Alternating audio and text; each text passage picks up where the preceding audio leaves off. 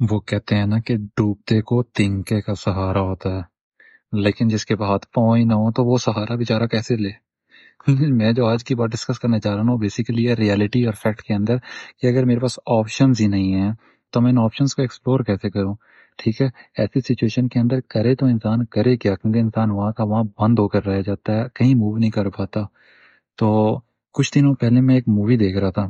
اس movie کے اندر وہ specific میں نے نا ایک اسپیسیفک چیز دیکھی، وہ یہ چیز تھی کہ اگر زندگی میں جو ہے بہت زیادہ مشکلات آ رہی ہیں یا بہت زیادہ ایشوز آ رہے ہیں، تو اس سے اس کا یہ مطلب نہیں ہے کہ ڈر کے بھاگ جاؤ۔ کیونکہ زندگی کا جو کام ہے نا، وہ تمہیں تب تک لیسن دیتے رہنا جب تک تم سیکھ نہ لو۔ ایسی سچویشن میں بندہ کرے تو یار پھر کرے کیا؟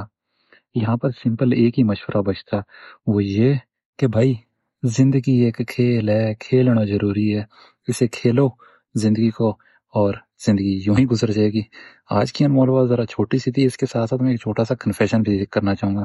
میں آج ٹریول کر رہا تھا اور میں اپنی جو ہے وہ پوڈ کاسٹ کو ریکارڈ کرنا بھول گیا۔ ایسی سچویشن کے اندر میں کیا کرتا؟